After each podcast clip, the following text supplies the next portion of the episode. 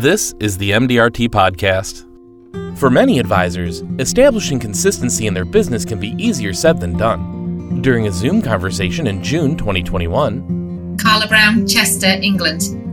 Matt Duffy, Murphysboro, Illinois. shared how hiring and receiving feedback have helped increase consistency and peace of mind. My best practice that I've implemented within the last 12 months was actually bringing in an operations manager. So prior to that, it was myself running the business, writing the business, pretty much doing everything around the business and trying to keep everybody doing what they needed to do.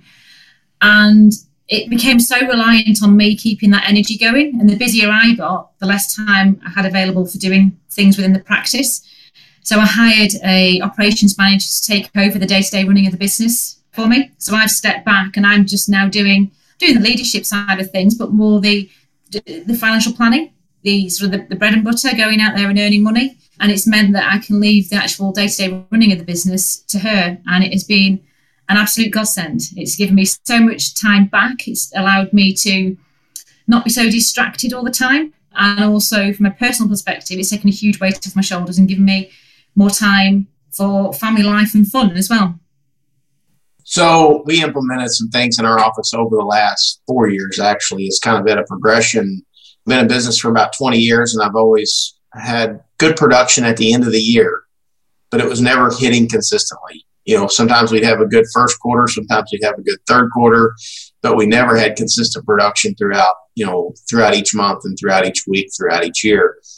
So we, we tried to figure out what's going on, and we looked that we didn't have anything in place that was causing us to have people consistently walking through our door all the time. So we started figuring out ways that we could keep people continuously coming through our door because we do meet with all of our people face to face. And we were kind of just cherry picking clients as we went in the past. So now we've we've implemented some things, but the very probably the two biggest things that we implemented, and we picked them both up from MDRT meetings or local organization meetings. One is we call it the clipboard, the intake form, the check-in sheet, similar that you have at a doctor's office. You know, every single doctor's office you walk into, they hand you a clipboard and say, fill this out, bring it back to us when you're done. So we did that and we implemented that sheet, uh, two page sheet, asking them about confirming personal information, you know, names, addresses, dates of birth, but also what things are you interested in that we may not have talked about before? What products and services might you be interested in? Even though if you're here, again, we're multi line. So maybe you're here to talk about auto insurance, but you're interested in financial planning or life insurance for your family. When we did that, we uncovered needs with all these people that we had never spoken to them about before. And it became consistent that every single time you know, you always have those people that they just fill their name out and hand the sheet in, but most people fill that form out in its entirety and they're telling us what things they want to talk about. And it gives us, being in multi line, it's not always easy to move from auto and home insurance to financial planning in the discussion. If they've checked that financial planning box, bam, it gives me the green light to then bring that up and ask them, you know, why'd you check this box and let's talk about this the other thing we did along with that was a post appointment survey, and we picked that up at an MDRT meeting and we built our own and, and, got it approved. So after every meeting, we send a survey to our clients. How do we do? What can we do to improve? But at the bottom, it asks for referrals because I'm not great at face to face asking for referrals. I never have been. And we tell them, you know what, if you if you send us some referrals, we'll send you a, a Visa gift card. And again, that's Depends on where you are, whether that's okay or not, but in Illinois it is. So we tell them if you send us some referrals, we'll send you a, Visa gift card, $25 Visa gift card. And they love that. And we get a lot of referrals that way. And that's worked really well to keep that consistency going in our office. That's actually something that we've started doing as well, probably in the last 12 months, is following up our meetings with a questionnaire. So we have different questionnaires depending on the kind of meeting. So if it's a a discovery meeting, they get the one questionnaire. If it's a, a planning meeting, they get another. But similar to Matt, rewarding clients for referrals. So we've got a documented reward referral strategy. So, you know, if they send us one referral, they get X. If they send us two referrals, they get something slightly better and it, and it sort of ramps up. And we found that we now get about 55% of our new business from referrals. So it's made a massive difference to the consistency within our practice. Yeah, and I'll follow up that we physically send that survey in the mail with a self addressed return envelope, handwritten, to make sure we get it back. Because we've tried electronic and the response is very poor. But when somebody gets an actual handwritten letter in the mail with a self addressed envelope in it, they feel obligated to send it back. We get them all back. We get literally probably 90% of them we get back, and about a third of them do have referrals. What value do you see from using the questionnaire? Yeah, we don't have any special questions in there. And frankly, you know, when I'm talking to people about it, I'm really not as concerned with the top half of the survey as I am the bottom where the referrals are.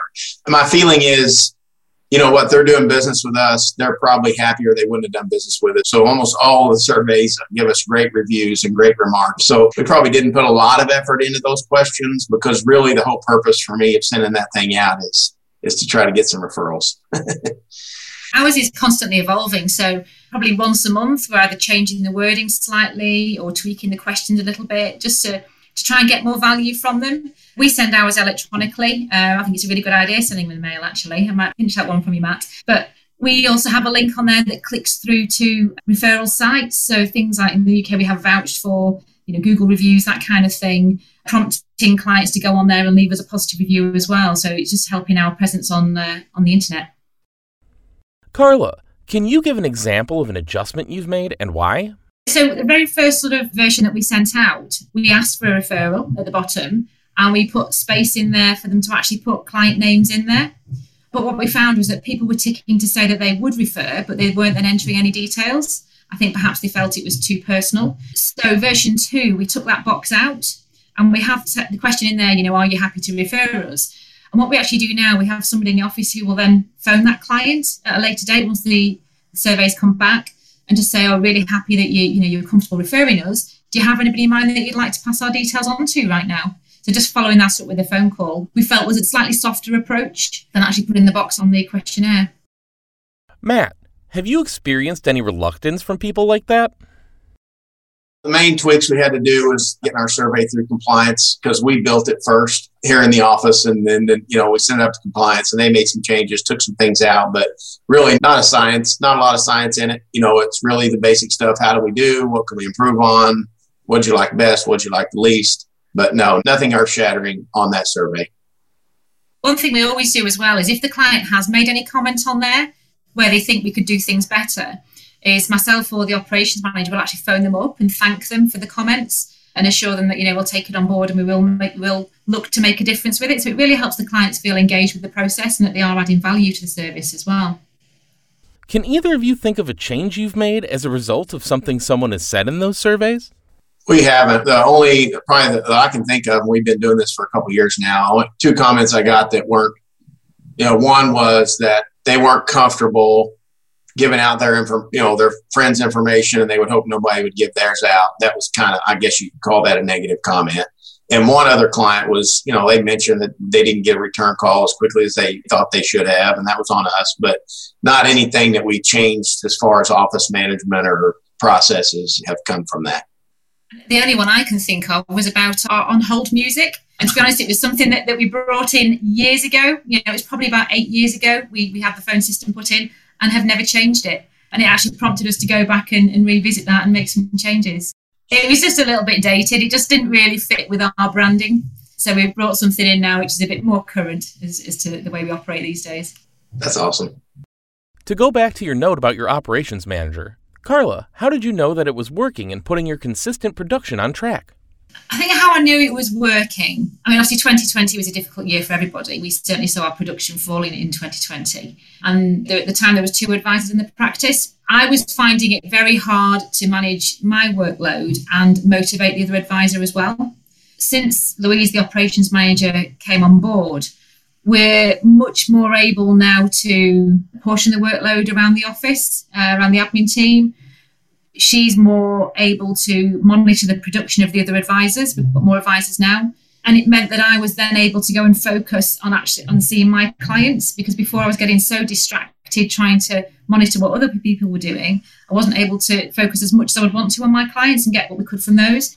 So what we've seen, I mean, so far 2021 we're having our best year ever, but we're having consistent performance. We're not getting the peaks and troughs that we've seen previously. But also importantly, we're not getting the bottlenecks in the back office systems either because we're able to manage that workflow more efficiently. Whereas before it would get to almost a critical position and it would turn find out that it was me that was causing the problem because I was too busy doing other things and they were all waiting for me to do something. Whereas now when we've got somebody managing that all through, it just works so much smoother. That's the end of this month's episode. If you'd like to subscribe, you can find us on SoundCloud and Spotify at MDRT Podcast. Thanks for listening and see you next time.